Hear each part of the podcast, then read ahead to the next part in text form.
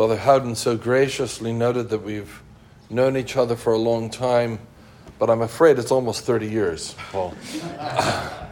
Uh, graciously did not mention the length of days.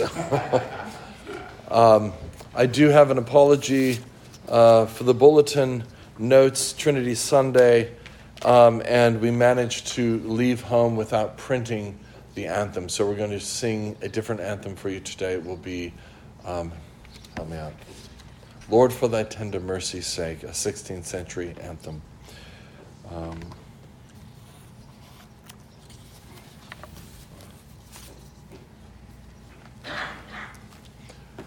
The beginning of the Psalter is worth noting, I think. Every month in many Anglican cathedrals and probably some congregations, the first psalm for the day begins with Blessed is the man that hath not walked in the counsel of the ungodly, nor stood in the way of sinners. Excuse me, and hath not sat in the seat of the scornful. The New King James translation is very similar. Blessed is the man who walks not in the counsel of the ungodly, nor stands in the path of sinners, nor sits in the seat of the scornful. There are three particular postures considered in this beginning of the psalm, beginning of the Psalms actually walking, standing, and sitting. This is the life of the active person. This is not sleep, this is not lying down, it's not mentioned, but this is the waking living part of life that is being considered in our psalm this morning. Warnings about ungodly, evil counsel abound from all parts of the Holy Scripture, especially the wisdom literature. Sin is, of course, cautioned against everywhere. But note how scoffing receives that ultimate listing in our psalm. It is interesting that the beginning of each month of reading the Psalms, or the beginning of the Psalter itself, if you will, starts us with a review and consideration of wisdom themes. Of course, thus far in the psalm, the emphasis is entirely negative. What not to do. What does the righteous do? Well, his delight is in the law of the Lord and in his law he meditates day and night. This is what the Psalms then are setting us up for. For the month, if that's the reading schedule one is on, and as I said, there are cathedrals in England where I've gone in for evensong. I'm like, oh, well, they're doing three, four Psalms. They're doing the monthly reading. It's still even happening in England, would think, wow, England's way out there, and it is, but there are still some cathedrals that read, chant through all the Psalms in a month. So, this is what the Psalms are setting us up for for the month, or uh, perhaps at the very least for the Psalter readings of each day as we go through the Psalms. The first Psalm tells us to delight in our meditations and our contemplations, even. Our prayer life is to lead towards a speculative and effective synthesis, a peaceful delight in contemplating the law of God, and that which the law pushed and still pushes us towards the grace of God in Christ Jesus. This is the central theme in the life of all the saints, and that's you and me, is to be the central theme in our life. And it's a wonderful theme for contemplating the life of our great saints, such as today with St. Barnabas. What is the result of this type of prayerful life? A peaceful delight in contemplating the law of God and the grace of God in Christ Jesus. Verse 3 tells us, He shall be like a tree planted by the rivers of waters, that brings forth its fruit in its season, whose leaf also shall not wither, and whatever he does shall prosper. As we remember this apostle, St. Barnabas, today, a man who prospered the kingdom of God in his life and in his martyrdom, we should ask ourselves Am I ready to bring forth fruit in due season? Now, that doesn't necessarily mean martyrdom. I keep telling God I'm not very I'm not going to be good at that. Probably this is not a good test for me. Um, but are we ready to bring forth fruit in our lives? The Celts had two different types of martyrs they talked about. They talked about the red martyr, spilling blood, but they also talked about the white martyr. He who gave his entire life, though was not martyred in the traditional sense, to God in service. And there are so many examples of that. Uh, on those days, we have white on the altar for the purity they had in Christ and for a life well lived. Not spotless, not sinless, but a life well lived to the glory of God and for the furtherance of the kingdom. So, bearing fruit in due season, we should remember that due season takes some time. It is not instant fruiting in any trees that I've ever planted. Well, in fact, my fruit trees have never borne fruit, and I've killed so many of them, I've stopped planting them. I'd better not go into the farming orchard field. We, my family would starve. We are living in a vicarage now by God's grace, amazing grace, and amazing blessing of a place that is two blocks from the church, which is another blessing. And we moved in with seven apple trees and five plum trees. And I said, Oh, we'll see if I can kill these. They're over 100 years old, so lots of fruit the first year. Then we pruned them back because they hadn't been touched in 30 years, and I might have killed most of them. Um, patience and consistency is the name of the game. So I'm practicing patience with my apple trees, hoping that the hard pruning that was needed is not going to produce is going to eventually produce solid fruiting. We did get some fruit last year, which was the first year after the pruning. We're hoping and praying for lots of fruit this year. One tree bloomed out wonderfully. The largest, maybe the oldest tree, is not looking so healthy. But patience and consistency, I'm going to give it some time. It's the name of the game. Steady practice and delight in the counsel of God in His Word is the path to helping the tree of our soul drink deeply of the water of life and bring forth fruit. Says one scholar, the life of Christian prayer and meditation knows nothing of instant holiness. It is all a matter of perseverance and patience. Of course, the Psalms are best read in the light of the incarnation. So, who is this blessed man spoken of but Christ Jesus himself, who delighted in the law and fulfilled in ways fulfilled the laws in ways that we can never duplicate. And this brings me to a passing reference to our gospel lesson, but I want to go to our epistle appointed for Trinity, Trinity 1, that would normally be today, to flesh out a little bit more from the first letter of St. John rather than the gospel. Beloved, let us love one another. But the gospel is about love too. The, the epistle appointed for Trinity 1, though, gives us a little bit more meat. Beloved, let us love one another, for love is of God, and everyone who loves is born of God and knows God. A peaceful delight in contemplating the law of God and the grace of God in Christ Jesus, if we are honest with ourselves and with God, must, must bring us to love. For God is love. In this, the love of God was manifested toward us from again from St. John's first letter that God has sent his only begotten Son into the world, that we might live through him. In this is love, not that we loved God, but that He loved us and sent His Son to be the propitiation for our sins. Beloved, if God so loved us, we also ought to love one another. St. Bede, that great historian of our church in the ninth century and a great scholar of the Holy Scriptures, says, that we know that Jesus is the Son of God and that the Father has sent him to be the Savior of the world.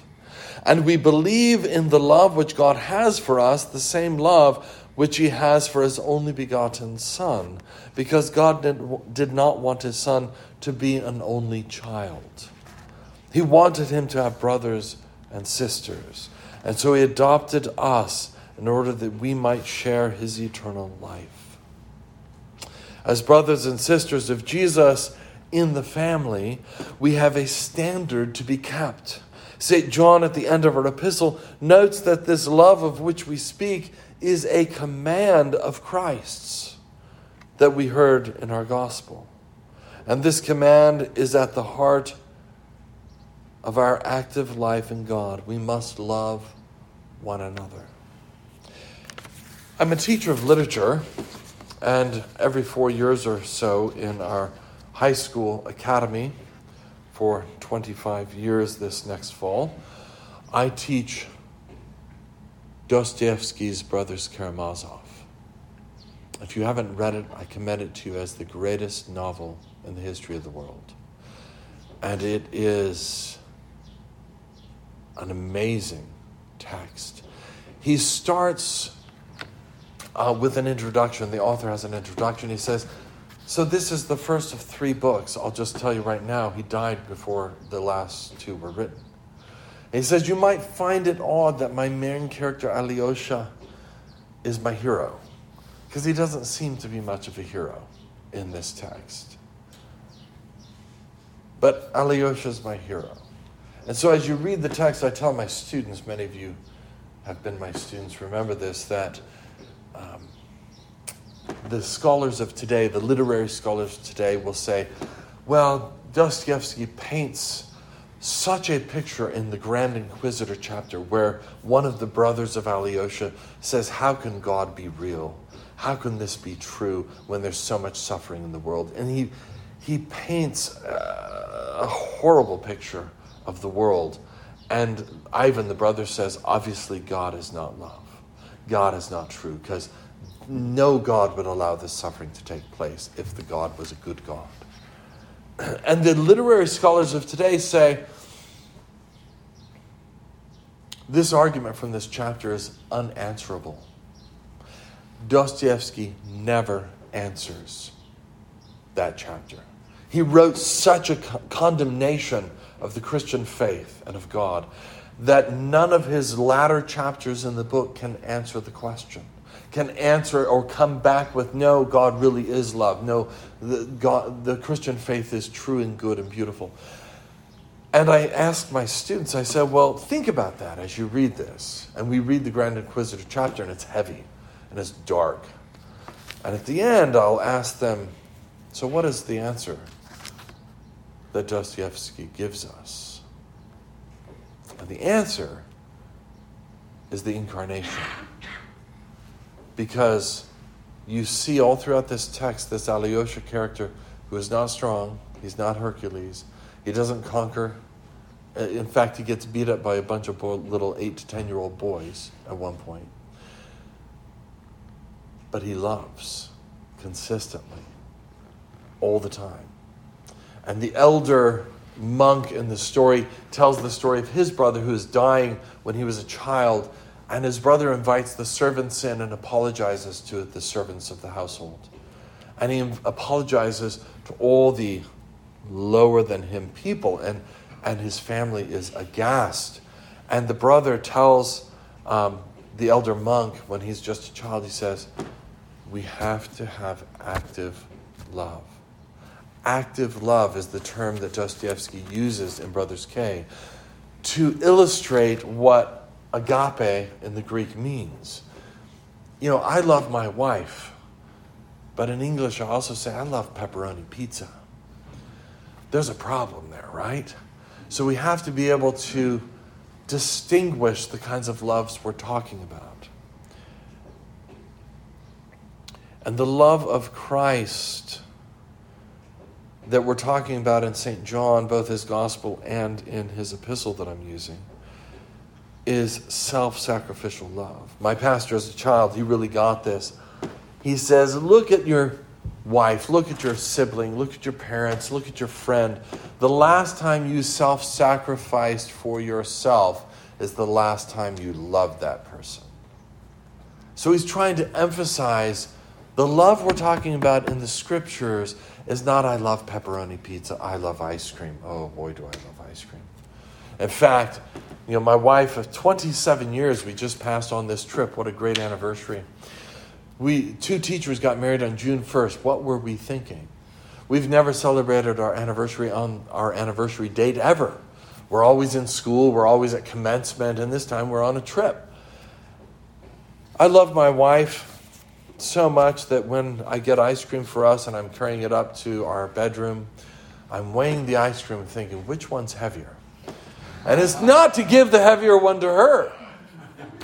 I still find myself, oh, you little selfish, snot nosed. Um, but it's self sacrifice. It's self sacrifice. It's, it's giving to others.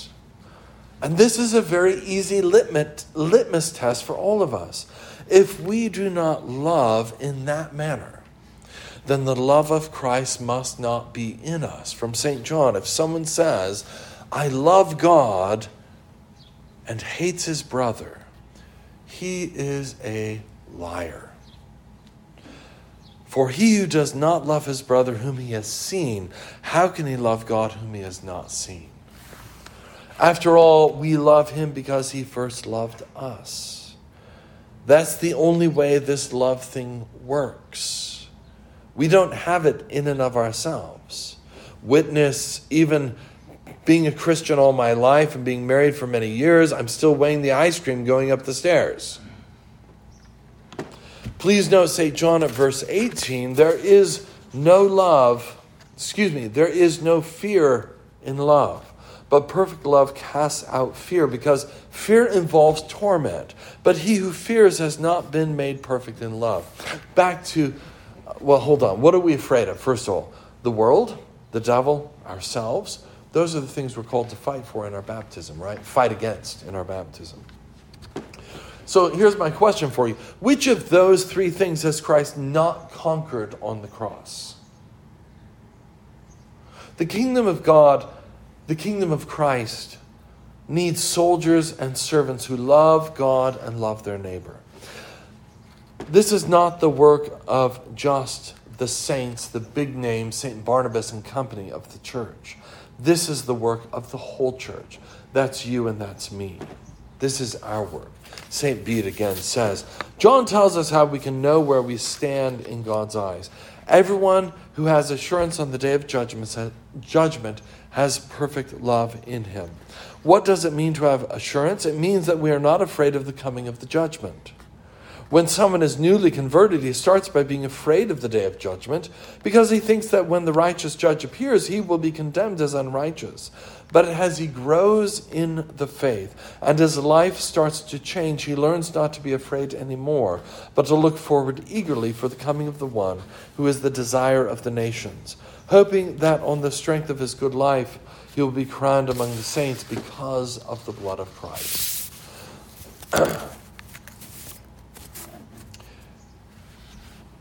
We are called to live a good life. But that's not how we get to God. We get to God because God first loved us. But because of that love, we are called to live the good life. And that good life starts with love love of God, love of each other. Let us not be liars. Let us come to God daily on our knees because we will fail to love God and our neighbors perfectly. Even our best good work I'm afraid if we look deeply into the recesses of our heart, we'll find bad motivations. Mixed with the good, I believe. But even our best work is falls short, doesn't it? So we go to our knees and we confess our sins. We come to the table and we receive the body and blood of Christ. We receive God's grace. We receive the absolution. So let us come to God daily on our knees, begging forgiveness for our hatred. For if we're not loving, we're loving ourselves, and that means we're hating others.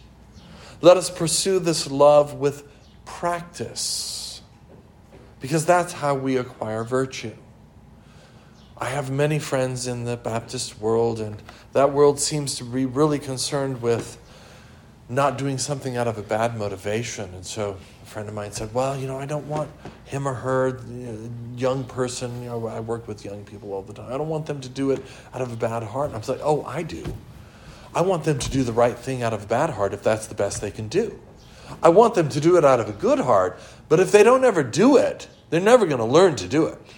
We have to make it habitual. We have to love. I'm done with an event with young people, and I'm, all I'm thinking of is going home, sitting back with a beer, and relaxing. I'm just tired. It's been a long day. And this kid comes up and he says, Hey, Father, can you can you take me home? I'm like, oh, you mean the opposite direction of where my home is? You mean 40 minutes out of my way, 20 minutes there, 20 minutes back? And in my heart, I say, heck no, I don't want to do that. Bad heart. My mouth says, of course I will. And as I'm going, I should be praying not that this kid will see the love of God in my life he might, by God's grace, but I don't have the love for him that I should have had in my heart. But what I should be praying is that God will change my heart. So the next time I'm asked, I'll say, absolutely, from here. I'll share one more little story as we're out of time. When I was young, 17, summer after my junior year, maybe something like that, a friend of mine from childhood came, and I just thought, this guy's so weird. Such a goofball. And my mom says, Oh, he's coming. Isn't this going to be great? You know how moms do that. And you're like, Oh, yeah, it's going to be great. How long is he going to stay? Oh, I don't know, most of the summer maybe. I'm like, No, no. My friends will think I'm so weird to have this weird friend with me everywhere. He stayed about four weeks, wasn't even all the summer. And everywhere I went, he was with me, and I was embarrassed, chagrined, and trying not to be overly unkind to him, but also trying to be hip and cool with my friends, right? And I looked back on that with shame, you know, in my adult life years later, thinking, you treated him so poorly, Foose. You didn't, you didn't really love him. You just put up with him. And 10 years later, I, I didn't even hear from this guy forever. 10 years later, eight to 10 years later, I remember being told, oh, he's come to faith. He's come to faith in Jesus, and he is at church every week. He loves God. In fact, I think he served as a pastor at a Protestant church. And then someone told me, I think it was my mother, said, Yes. And he credits spending that summer with you, seeing the love of God.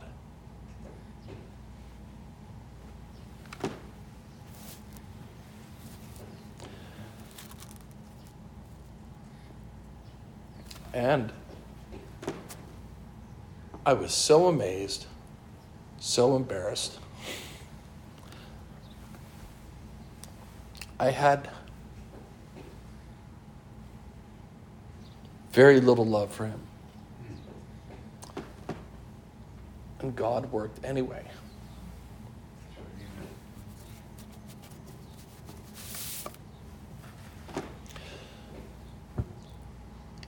So let us come to God on our knees, begging forgiveness for our lack of love. Let us pursue this love with practice and with patience, for we can acquire virtue by practice. So that as we grow, eventually we don't just love because it's the right thing, but we self sacrifice because we desire to do it, because it's become a habit to love those around us. May it be so for us. Amen.